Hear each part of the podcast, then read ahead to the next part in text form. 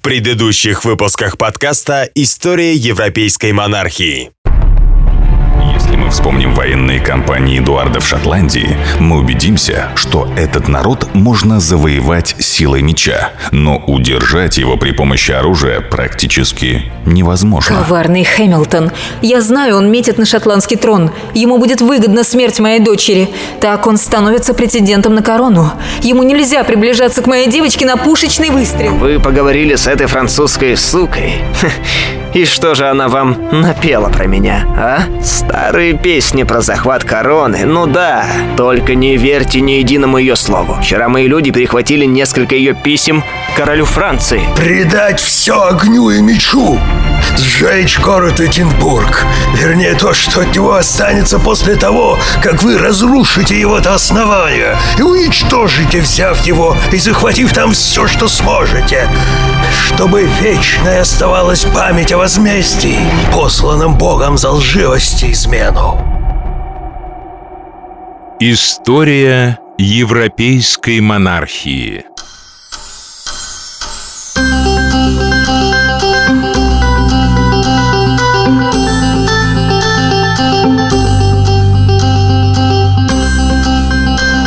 Англия и Франция – два старых непримиримых врага.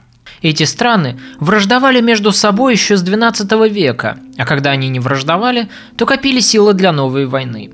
Поскольку Англию от Франции отделяет Ла-Манш, естественная водная преграда, то для каждой из этих стран был важен некий стратегический плацдарм для нападения друг на друга. А по сути территория, где можно было бы собирать силы перед полномасштабным вторжением. Для Англии исторически такой территорией являлась Нормандия, ну а для Франции – Шотландия. Поэтому англичане предъявляли свои права на Нормандию, всячески расшатывая там позиции французов. Что касается Нормандии, территория нормандского герцогства действительно когда-то составляла одно большое государство с Англией. Но вся ирония заключается в том, что в эпоху нормандского завоевания именно Англия была покорена нормандцами, а не наоборот. Ситуация изменилась лишь во времена Столетней войны в 1417 году, когда Генрих V вновь соединил английскую королевскую корону с нормандской герцогской.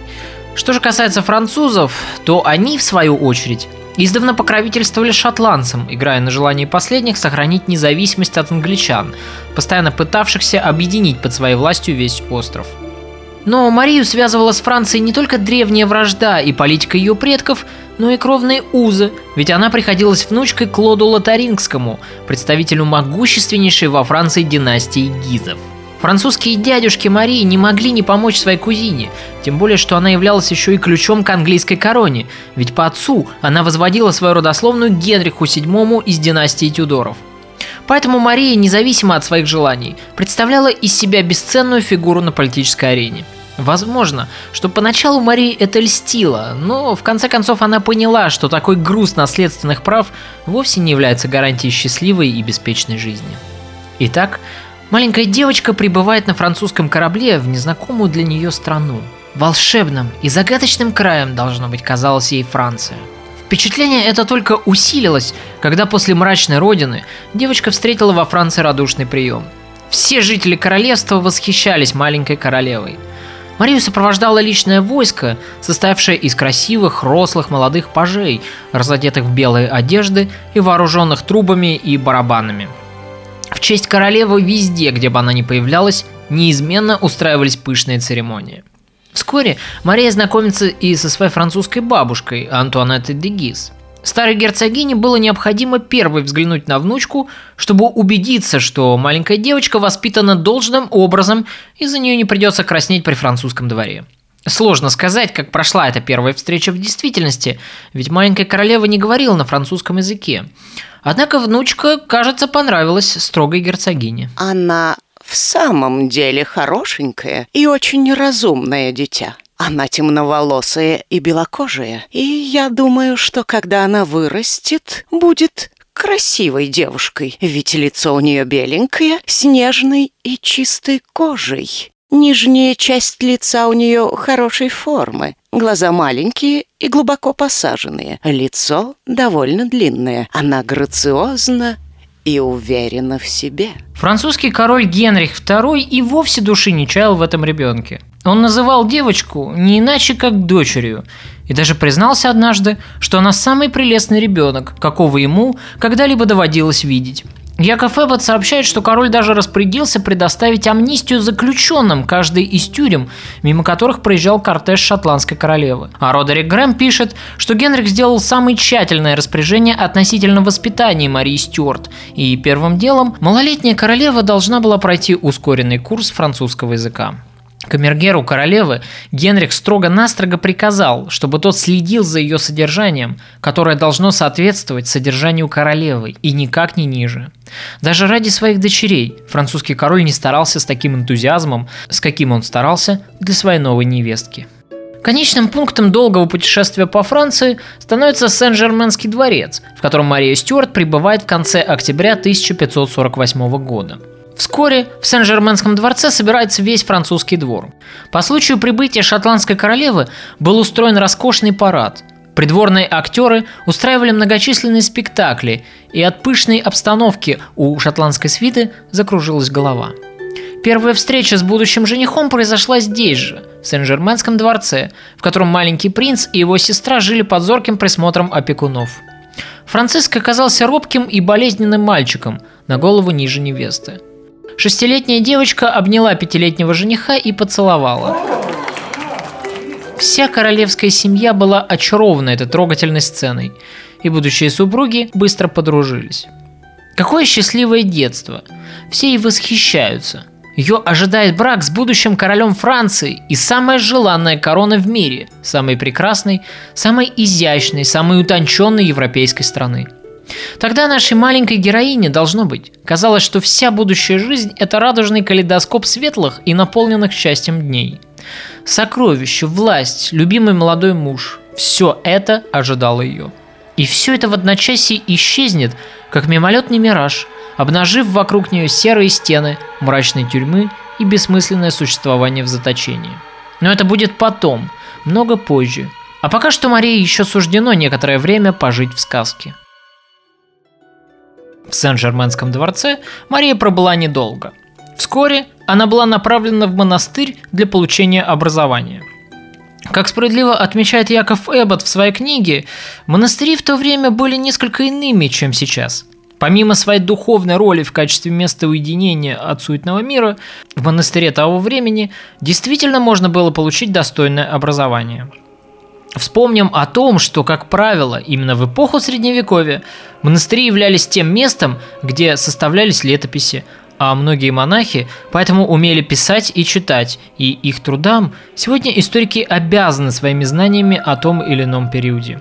Я имею в виду, конечно же, таких знаменитых летописцев своего времени, как Беда Досточтимый, Раймонд Ажильский, Фульхерий Шарцкий, Аббат Сугерий и многие-многие другие авторы знаменитых хроник и летописей, по которым сегодня ученые-историки как по крупицам собирают эту гигантскую мозаику европейского средневековья.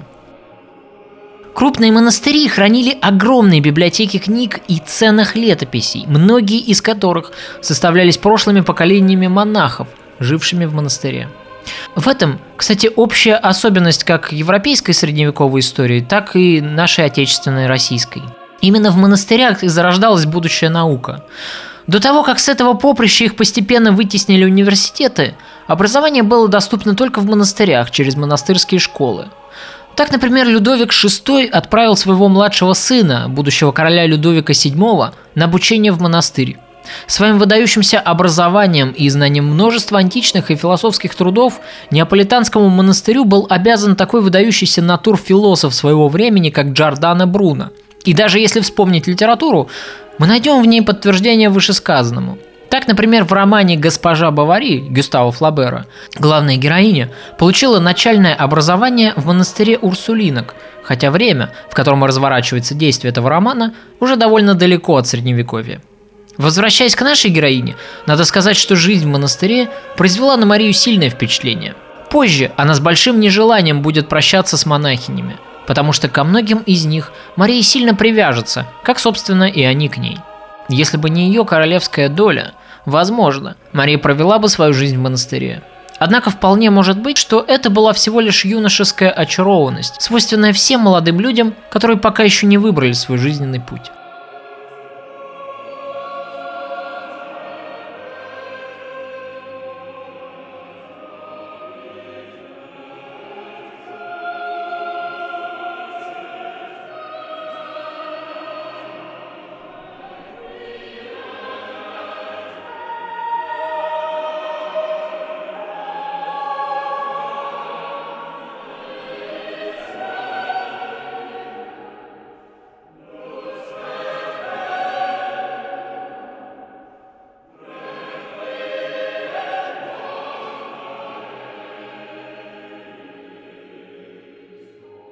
Ее будущий жених, дофин Франциск, был чахлым и болезненным ребенком. Это был плод несчастнейшей любви и разбитой личной жизни. Его мать, Екатерина Медичи, при французском дворе была почти что ничтожеством. И это несмотря на ее статус французской королевы. А все дело было в том, что Екатерина была некрасива, и Генрих ее не любил и всячески избегал. У него была любовница, элегантная, роскошная Диана де Пуатье, и сердце короля было предано именно этой женщине. Екатерина для него как будто бы не существовала. Это был политический брак, брак по расчету, проект его отца, и потому Генриху она была безразлична. Он не считал, что связан какими-либо обязательствами с женой. Сама же Екатерина, увы, к несчастью любила своего мужа. По натуре своей она была человеком однолюбом, и эта черта ее характера ярко проявляется еще в юношеские годы, когда Екатерина похоже, была влюблена в Ипполита Медичи, в компании которого она росла в доме своей тетки и позже проводила счастливые юношеские годы в фамильном дворце Медичи в Риме. Ипполита был высоким, стройным юношей, и под его обаяние сложно было не подпасть молодой девушке, не знавшей в детские годы ни любви, ни счастья. Но, увы, дети знатных фамилий лишены такой роскоши, как самостоятельный выбор своей второй половины. Папа римский, Климент VII, подумывал выдать внучатую племянницу за старого и слабоумного герцога Миланского Франческо Сфорца. Сложно сказать, что хуже – брак с отвратительным стариком или союз с молодым мужчиной, который всю жизнь будет равнодушен к супруге, с презрением думая о ней в постели. Екатерину Медичи ждало или первое, или второе, и это зависело исключительно от политических интересов Климента VII. И Климент сделал свой выбор в пользу Франции – Дело в том, что в то время французским королем был, как вы уже знаете, Франциск I, непримиримый противник не только короля Англии, но и всесильного Карла V из могущественной австрийской династии Габсбургов. Собственно, могущественной эта династия стала буквально вчера. Франциск мечтал об итальянских завоеваниях. Этот южноевропейский регион манил утонченного и образованного короля Франции своими несметными сокровищами. Италия – это процветающая колыбель Возрождения – Против могущественного врага король хотел заручиться не менее весомыми союзниками. И поэтому Франциск предложил папе римскому брак своего второго сына с Екатериной. В то время Франциск не рассматривал Генриха в качестве своего преемника, и поэтому не сильно обременял себя этим династическим союзом, поскольку для будущих манипуляций еще оставался главный козырь – принц крови. Итак, стороны ударили по рукам, и в первый день сентября Екатерина Медичи, простившись с родной Флоренцией, отправилась в долгое путешествие к Марселю, южным морским воротам Франции. Но молодой супруг оказался равнодушным к своей жене. У Генриха уже к тому времени сформировалась привязанность всей его жизни к опытной в любви, утонченной и умной женщине Диане де Пуатье. И потому Генрих не обращал внимания на свою невесту и старался всячески ее избегать. Холодно встретил Екатерину и французский двор. Ее рассматривали как выскочку, которая находится не на своем законном месте. Она была не чита французской знати, многие представители которой могли похвастаться своей древней родословной, восходившей корнями еще к эпохе первых капетингов. Кто такая? В сравнении с ними это безродная флорентийка, правнучка банкира и лавочника, совсем недавно основавшего новую династию флорентийских правителей – в довершении ко всему, вскоре после состоявшегося брака, его гарант, Папа Римский, умирает. Его территориальные обещания Франциску остаются лишь на словах. Новым главой католической церкви становится Павел III, который никак не был связан с домом Медичи, а потому он отказался платить по его счетам. Таким образом, Екатерина Медичи еще и осталась беспреданницей. Единственным ее покровителем и заступником при дворе оказался, как это ни странно, король Франциск. Но когда Генрих из второстепенного герцога Орлеанского превратился в герцога Бретонского и наследного принца, Екатерина поняла, что она должна во что бы то ни стало обеспечить его наследником. Иначе ей грозил бы неминуемый позорный развод и нищенское прозябание в каком-нибудь провинциальном городе Франции. Это еще в лучшем случае. А что еще хуже? Позорное возвращение во Флоренцию, где ее давно уже никто не ждал. И каким-то чудом этой отважной волевой женщине удается забеременеть в очередной раз и родить на свет своего первого сына, несчастнейшего мальчика Франциска. Нет никакого сомнения в том, что он был назван Франциском в честь его деда. Екатерина навсегда сохранит в своем сердце благодарность к своему свекру за ласку и обходительность с ней. Франциск был единственным человеком во Франции, который принял это одинокое израненное сердце и полюбил Екатерину как приемную дочь.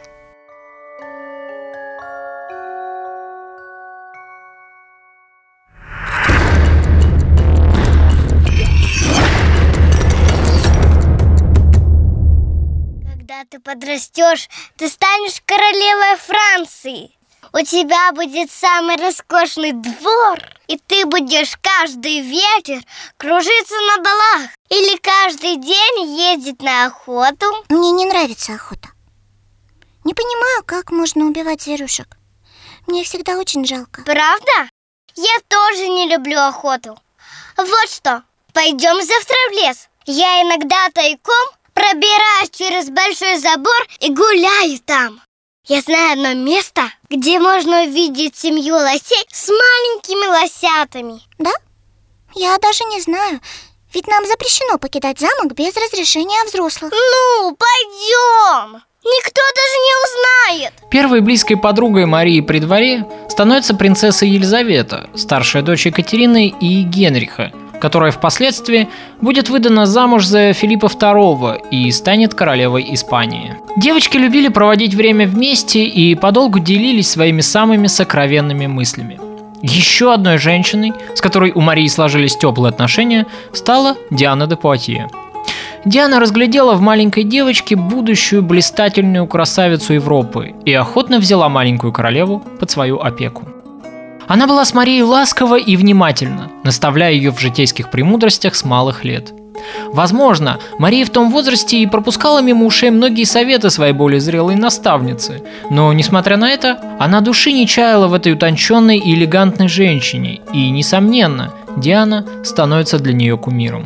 Как ты провела вчера день? Я была на охоте, милая моя. Потом читала. Ничто так не укрепляет дух, как смена физической активности на умственную и наоборот. А я вот не люблю охоту. Разве вам не жалко убивать свинок и оленей? Это ты сейчас так говоришь, но ты полюбишь охоту, когда станешь чуть взрослее. Поверь мне, уж лучше пусть мужчины охотятся и загоняют кабанов, чем сшибаются тысячами на поле битвы из-за какой-нибудь ерунды. А как провела свой день ты? Утром я брала уроки литературы у мэтра Рансара. Затем у меня был урок верховой езды. А вечером мы с дофином играли в карты. Я выиграла у него 79 солей. Дофин очень расстроился. А потом мы с ним пошли смотреть лошадок. Ах, моя милая Мария, теперь позволь я преподнесу тебе один из самых важных уроков. Готова ли ты выслушать внимательно то, что я собираюсь тебе рассказать? Да, мадемуазель. Запомни, если ты не хочешь утратить влияние на мужчину, ты должна уметь ему покоряться. Главные орудия женщины — это покорность и кроткость, красота и выдержка. Только овладев всеми четырьмя орудиями в совершенстве, ты можешь держать мужчину в своих руках. Я не понимаю. Со временем поймешь. Главное завтра, когда сядешь играть с принцем в карты, попробуй проиграть ему пять су. А потом увидишь, что будет дальше. Во Франции наша героиня получает хорошее образование. Во многом, кстати, благодаря большой ценительнице искусств Екатерине Медичи. Бытует мнение, что Екатерина ненавидела свою невестку, а Мария отвечала ей презрением. Изучая отношения между Екатериной и Марией, Яков Эббот пишет, что поначалу Екатерина была очень довольна невесткой.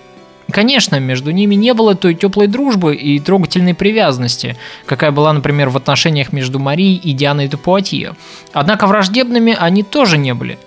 Мария часто бывала в покоях королевы, где они подолгу беседовали на отвлеченные темы или были заняты вышиванием. Возможно, во время таких бесед Екатерина невольно и прививала Марии определенные взгляды на жизнь, потому что любой ребенок старается впитывать в себя разговоры взрослых, манеры их поведения и отношение к тем или иным жизненным ситуациям.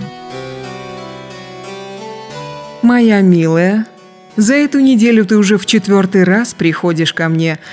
Я, конечно, рада твоему обществу, но все же нахожу это странным. Почему ты отказалась от компании сверстников, которые звали тебя гулять в сад? Не знаю. С вами интереснее, мадам. С ними я, конечно, могу весело проводить время, но это время проходит для меня даром. В то время как рядом с вами я всегда узнаю что-нибудь новое, и многое из этого будет полезно мне в будущем. Ах, дитя, уже с малых лет ты овладела искусством притворства. Кого ты хочешь обмануть? Ступай же в сад, где играют твои сверстники. Твои слова полны лести и притворства, и ты только расстраиваешь меня этим. И впредь никогда больше меня не обманывай.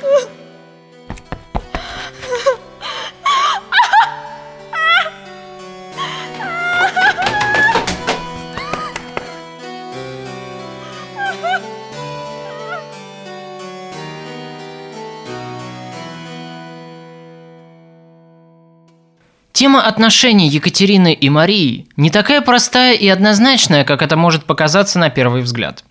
Я склонен думать, что первые годы жизни при французском дворе Мария неосознанно тянулась к Екатерине, пытаясь подружиться с королевой. Она, несомненно, замечала прохладное отношение к ней супруга, который проводил свободное время в компании фаворитки. И, возможно, ей симпатизировала эта покорная сдержанность и хладнокровие Екатерины, ее выдержка и проницательный ум – Возможно, она даже питала к Екатерине нечто вроде сострадания. Но, конечно, теперь это все лишь догадки. Леони Фрида в своей книге про Екатерину Медичи, исследуя эту тему, подчеркивает, что очень часто можно слышать о соперничестве между двумя женщинами, о ревности со стороны Екатерины и даже вовсе невероятные мифы о том, что Екатерина якобы пыталась отравить своего сына, лишь бы избавиться от невестки – Конечно, последний является плодом предубеждения к самой королеве-матери, и это не стоит рассматривать всерьез. Обоих королев часто видели вместе. Они вдвоем могли принимать различных посетителей, они вместе отдыхали или присутствовали на церковных проповедях. Материнские чувства Екатерины играли не последнюю роль в отношениях с невесткой, пишет историк. Пока сын был счастлив с женой, королева-мать горячо пеклась о благополучии Марии – из этих же соображений она участвовала в воспитании Марии, прививая ей хорошие манеры вовсе не из-за любви к нашей героине, а именно из чувства долга перед сыном. Безусловно, уже с первых дней появления Марии Стюарт при французском дворе, проницательная Екатерина видела в девушке будущую соперницу за влиянием над сыном. Тем более, что Мария принадлежала к партии гизов, этих заносчивых французских дворян, чьи амбиции очень скоро проявятся в их алчном стремлении к власти – а Гизов Екатерина, хотя и терпела, но все-таки опасалась, и не безосновательно. Поэтому королева подсознательно чувствовала опасность и испытывала некоторое недоверие и к будущей жене своего сына. Именно по этой причине отношения между двумя женщинами были, хотя и вежливые, добрососедские, но это все было не более, чем респектабельным фасадом приличия. Внутренне Екатерина настороженно относилась к Марии, в их отношениях не было теплоты и сердечности, и складывается впечатление, будто бы королева-мать сознательно возводила стену между собой и невесткой, не нарушая границ приличия, но как бы давая понять, что между ними не может быть горячей дружбы. Это всего лишь союз двух женщин на благо одного мужчины, которого они обе любили, каждая по-своему. И пока этот мужчина жив, этот союз будет нерушимым. Однажды Мария публично высказалась в присутствии Екатерины, заявив, что все короли и королевы, да и вообще любые великие люди в Европе, привыкли гордиться своей древней знатной родословной. Она сама является потомком не менее сотни королей, добавила после этого Мария. Такое высказывание в присутствии Екатерины Медичи, конечно, было дерзостью, ведь сама Екатерина не могла похвастаться знатностью родословной. Ее недавнее возвышение благодаря браку с Генрихом выглядело в глазах французской знати чуть ли не преступлением. Екатерина вынуждена была поджать губы и молча снести эту хлесткую пощечину в свой адрес. Благодаря острому уму Мария быстро училась. Постепенно она владела французским, осваивала латынь и греческий – Впрочем, Родерик Грэм в своей книге скептически относится к этим достижениям и едко отмечает, что кузина Марии, Елизавета Тюдор, прекрасно владела латынью и свободно говорила на греческом. Мария же, когда была необходимость говорить на латыни, прибегала к услугам переводчика. По сравнению с Елизаветой, заключает автор, Мария просто была добросовестной ученицей, не более того. Повзрослев, она стала сочинять стихи и прекрасно научилась играть на лютне – как и Екатерина, Мария Стюарт оказалась прекрасной наездницей. Екатерина позаботилась о том, чтобы девочка училась вместе с королевскими детьми у лучших учителей Европы. Возможно, Екатерина просто следовала наставлениям мужа, но как бы то ни было, она строго следила за образованием девочки. Мария Дегис часто писала дочери письма, но Мария все меньше вспоминала о своей далекой родине. Когда ей исполнилось восемь, Мария Дегис навестила дочь, оказавшись на время гостей короля Франции. Во время этого визита был задержан некий Роберт Стюарт. Его объявили английским шпионом и поспешно казнили за попытку отравления шотландской королевы.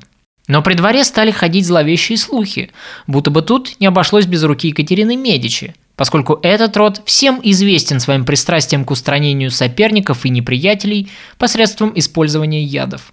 Неудивительно, что Екатерина Медичи, будучи представительницей этой зловещей фамилии, да еще и чужестранкой, которую во Франции не взлюбили с самых первых дней, оказывалась подходящей кандидатурой на роль коварной интриганки, тенью стоявшей за молодым человеком.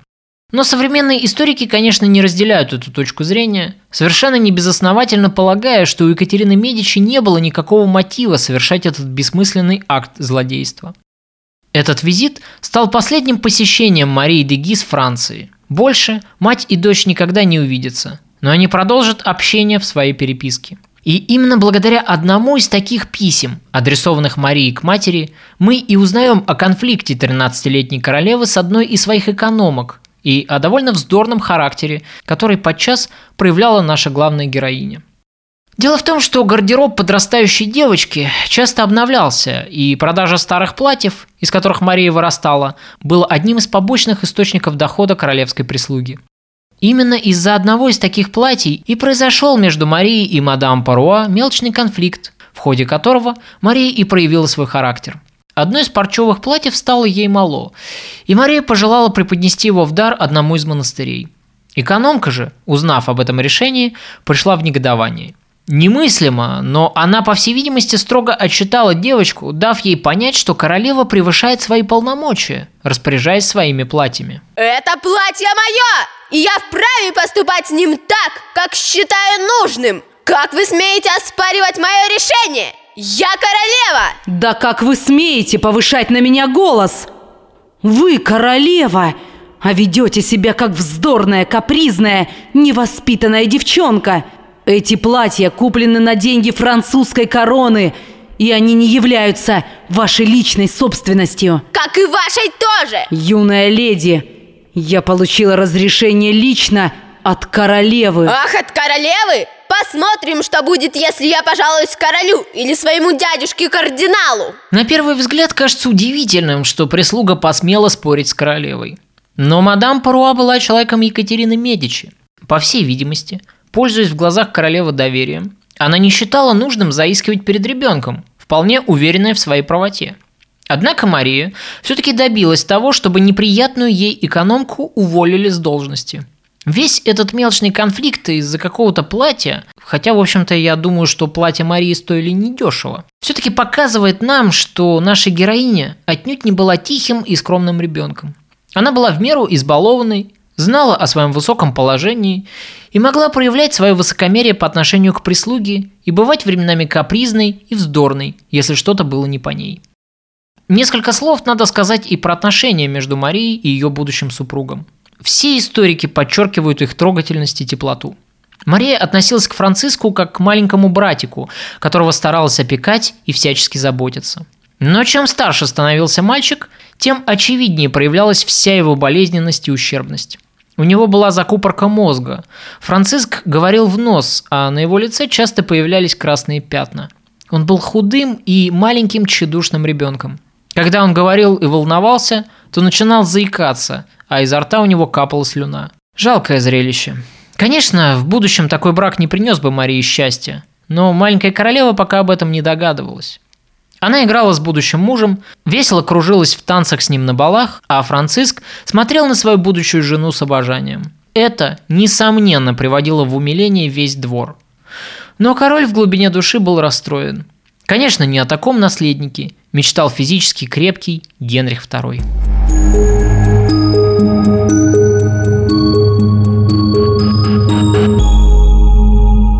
Ваше Величество, дядя, мое почтение – мне передали, что вы хотели видеть меня. Дорогая, я не задержу тебя надолго.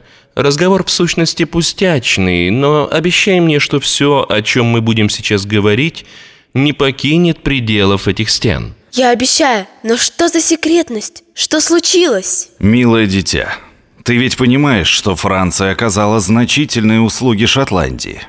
Мы ввели туда свои гарнизоны для охраны границ королевства от англичан. За счет французской короны ты, моя дорогая, получаешь образование, живешь при дворе и имеешь штат прислуги и... Я...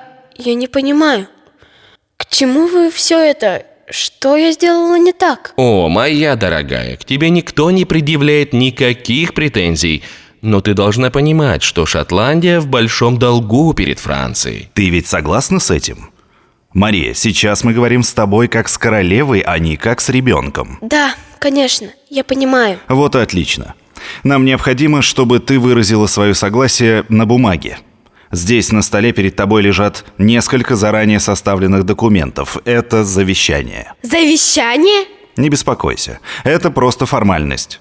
Твоей жизни не угрожает никакая опасность. Тебя ежедневно охраняет три роты гвардейцев, и, тем не менее, интересы государства требуют, чтобы ты на бумаге выразила то, с чем согласна на словах. Мария, дорогая, не пугайся. Господи, она побледнела. Э, месье Бурденом, налейте же ей воды из графина.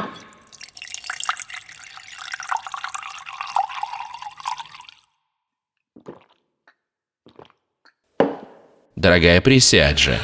Здесь нет ничего страшного. Просто я хотел бы, чтобы ты ознакомилась и подписала эти бумаги. Здесь говорится о том, что ты признаешь военную и политическую помощь, оказанную Шотландии нашим королевством, которое скоро будет и твоим тоже.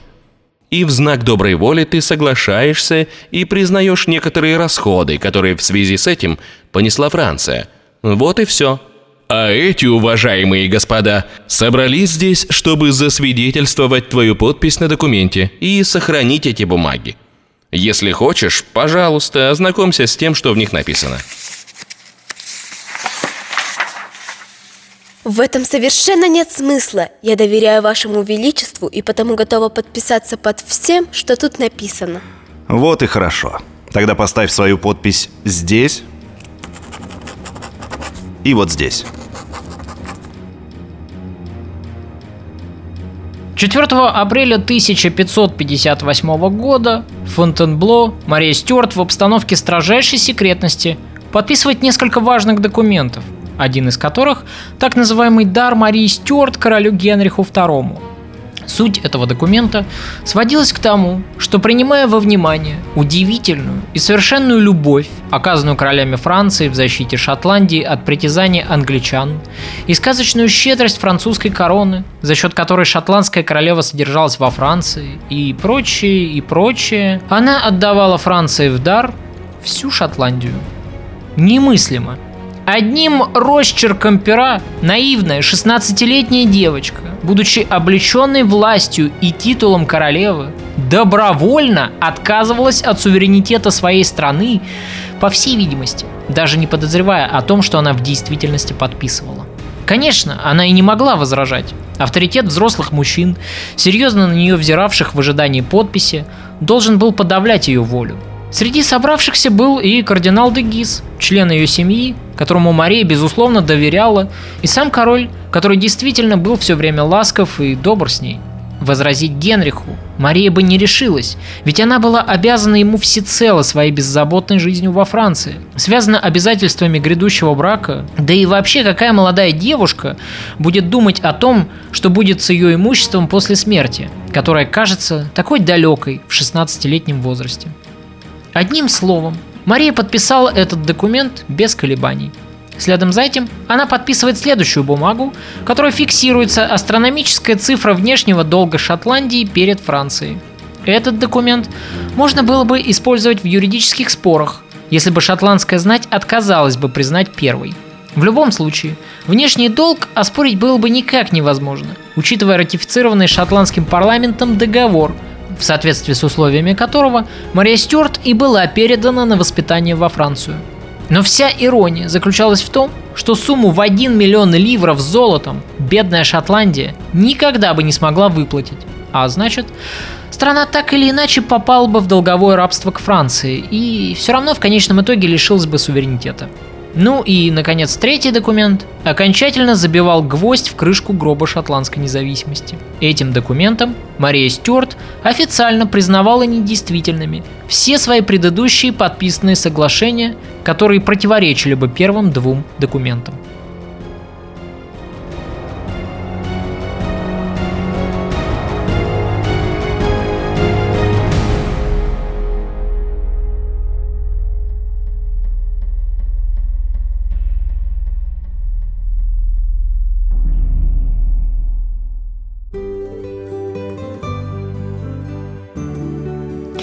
Через 15 дней после этого супруги были обручены в присутствии всего высшего света Европы.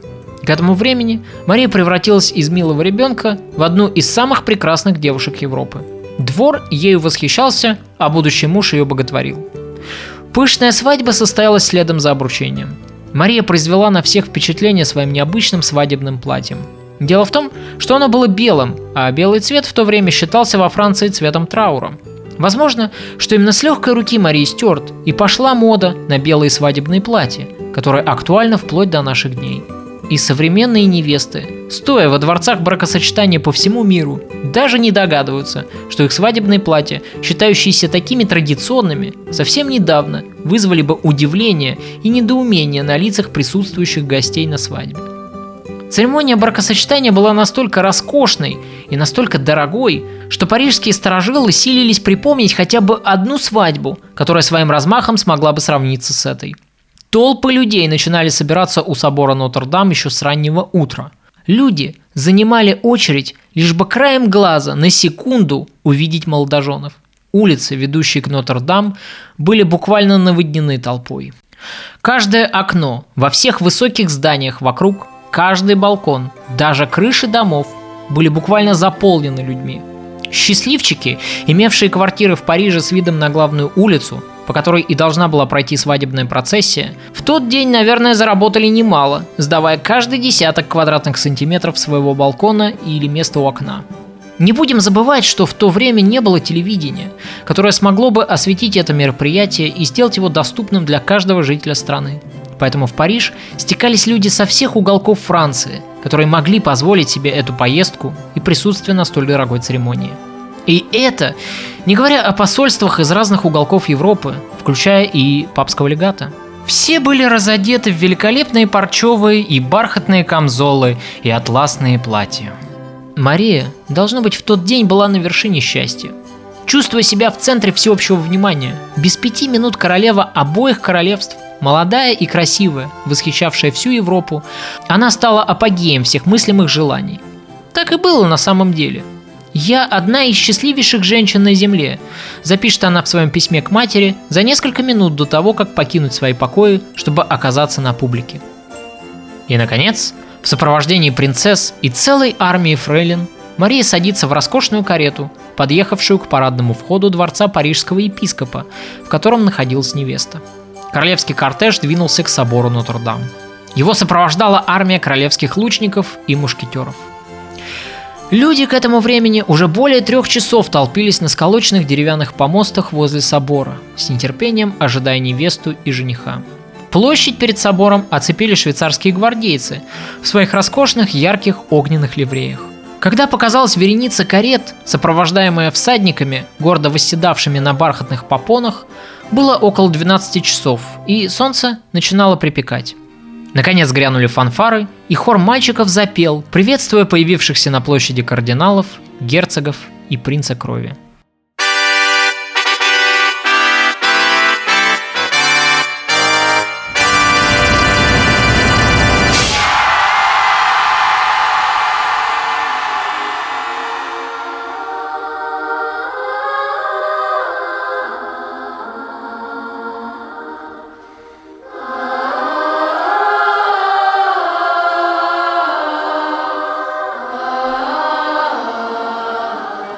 Хромающего дофина с растерянным взглядом, полным отчаяния, сопровождали младшие братья.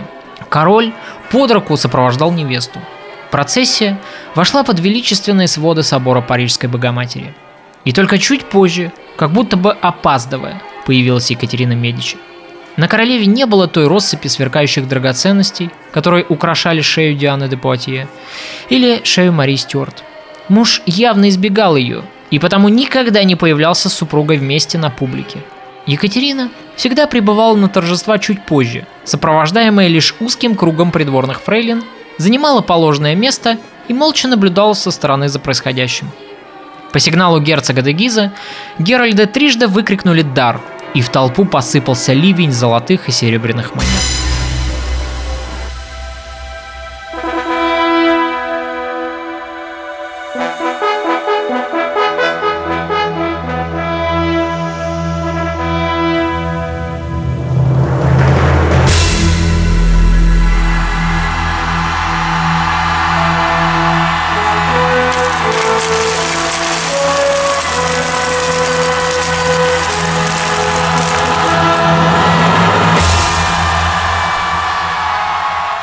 Люди взревели, задние ряды стали теснить передние, началась давка.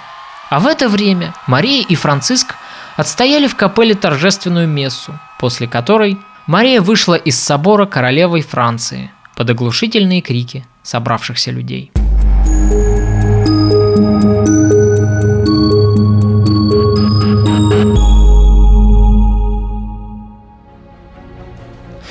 Спустя полгода с Туманного Альбиона приходят волнующие известия.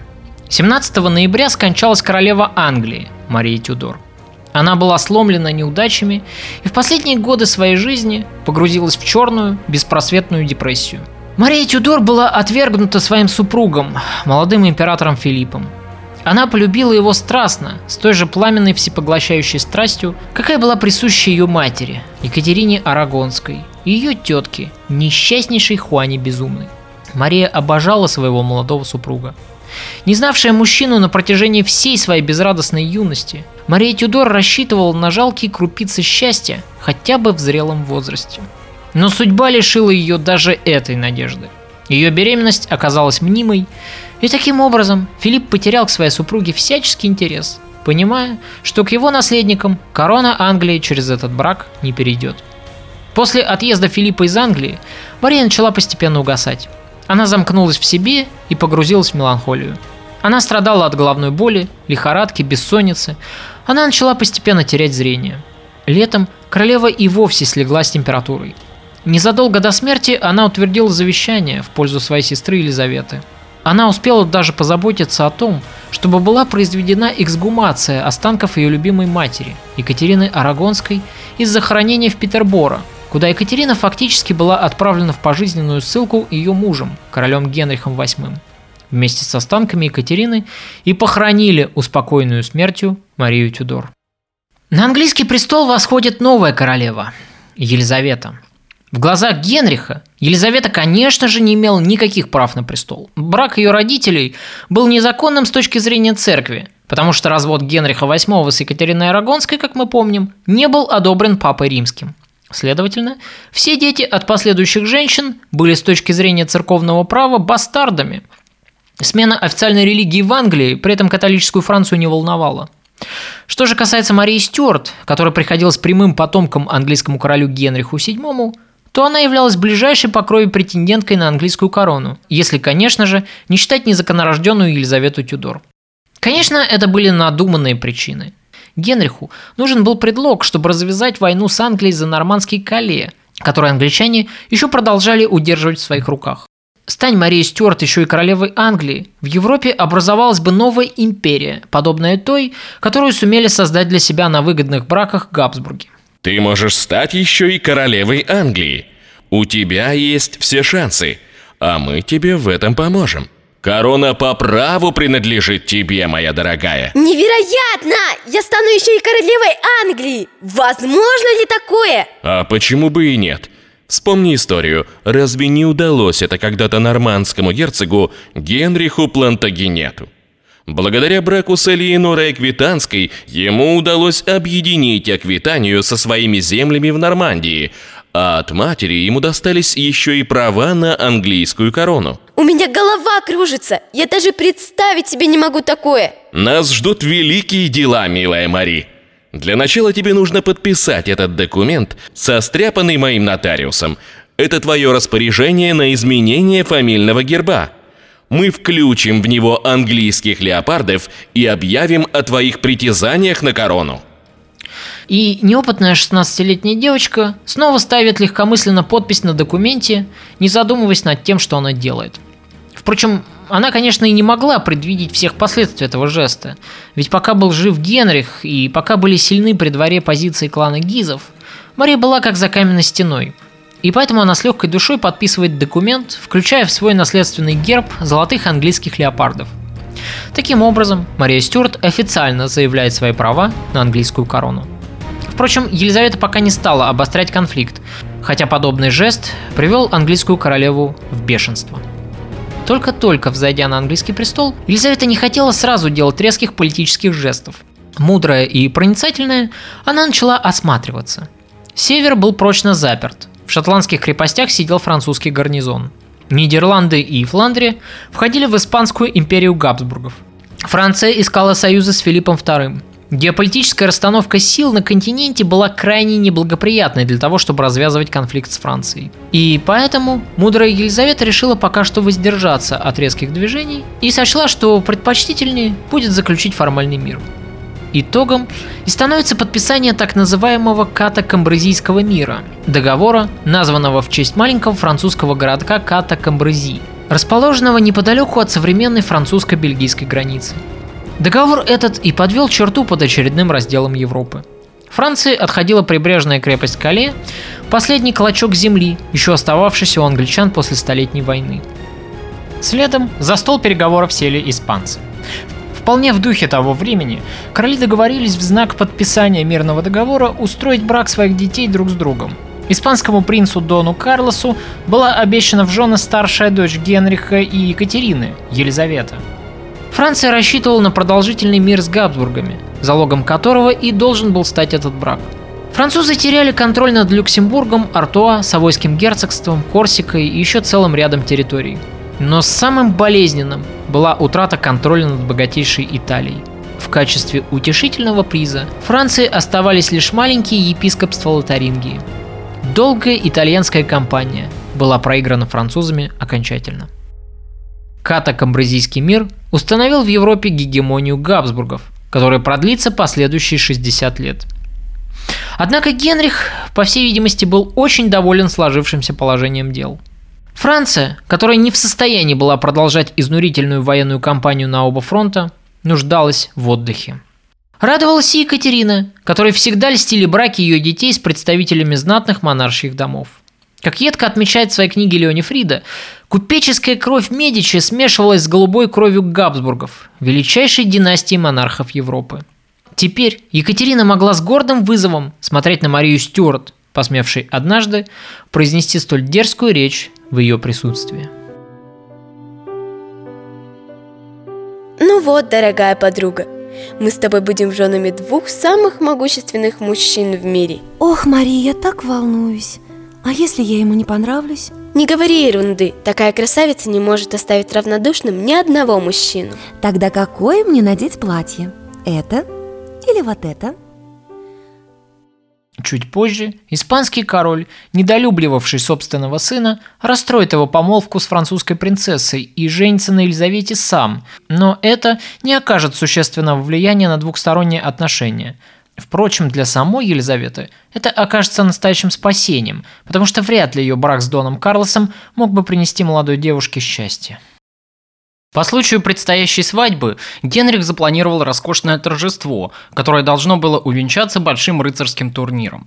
Кажется, что поначалу королю даже не приходила в голову мысль принимать участие в этом турнире. Но в последний день перед закрытием мероприятия Франсуа де Гис и еще несколько высокопоставленных дворян, решив покрасоваться перед знатной публикой, бросили вызов участникам турнира. Честолюбие Генриха взыграло, и король тоже решил присоединиться. Ведь он не желал отставать от более молодых своих подданных и стремился доказать всем присутствующим, но главным образом, конечно же, самому себе, что он еще молод и силен физически. Надвигающуюся старость бывает трудно принять, особенно если еще так свежи яркие воспоминания зрелости и молодости. 29 июня, накануне последнего дня турнира, Екатерина увидела сон. Генрих лежал на земле с залитым кровью лицом. Эту историю, пожалуй, можно было бы списать на красивую легенду, если бы не мемуары Маргариты де Валуа. В них девушка подробно описывает схожую ситуацию, когда она стала очевидицей того, как Екатерина проснулась однажды ночью, вся в поту, как раз накануне знаменитой битвы при Жарнаке. Королева-мать во сне видела, как ее любимый сын одерживает победу и убивает своего заклятого врага, принца Канде. Сомнений быть не может – Екатерина Медичи действительно обладала каким-то пророческим даром видеть будущее, и даже я со своим скептическим умом вынужден это признать. Но когда королева подошла к мужу, которого любила несмотря на все его измены и унижения, которые она претерпевала по его милости, Генрих лишь отмахнулся от нее. Ах, не говори ерунды! Какие еще к черту сны? Говорю же тебе, я видела все это настолько реалистично, как будто это было вовсе не сон. Пожалуйста, не надо тебе принимать участие в турнире. Умоляю тебя. История знает множество подобных странных мистических примеров, когда любящие жены предсказывали страшную гибель своим мужчинам. Взять, к примеру, хотя бы жену Юлия Цезаря, которая точно так же видела дурные сны перед знаменитым выступлением Цезаря в Сенате и даже отговаривала его идти на Капитолийский холм. Цезарь, впрочем, готов был послушаться супругу и сказаться больным, если бы не своевременное вмешательство Брута.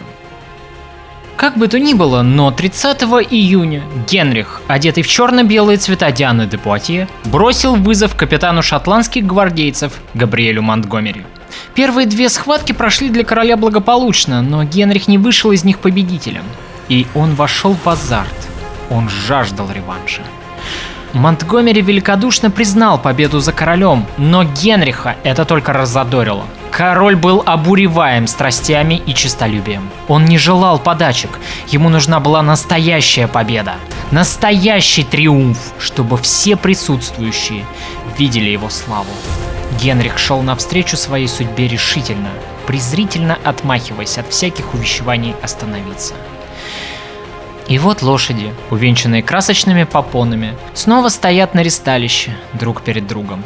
Публика, затаив дыхание, выжидает. До катастрофы остаются считанные секунды. Время натянуто как тетива лука, готовое вот-вот распрямиться и выпустить стрелу смерти. Лошадь Генриха от нетерпения бьет по земле копытом. Конь Монтгомери храпит, раздувая влажные ноздри. Наконец, лошади, как по команде, срываются со своих мест, переходя на галоп.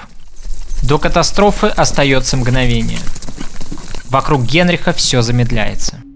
Его взгляд нацелен на блестящий шлем противника. Важно удержаться на лошади, несмотря на страшный удар массивного копья, усидеть в седле и в то же время выбить противника из него. Лошади все ближе и ближе. Между ними уже остаются считанные метры. Оба противника нацеливают друг на друга наконечники копий. Копье Монтгомери первым касается начищенного до блеска ворота доспехов. Наконечник скользит по шлему и, ударяясь о забрало, ломается. Конец сломанного копья вонзается королю в глаз, а сила удара выбивает его из седла. Под общий выдох толпы Генрих падает на земь позади своей лошади, заливая траву ристалища кровью.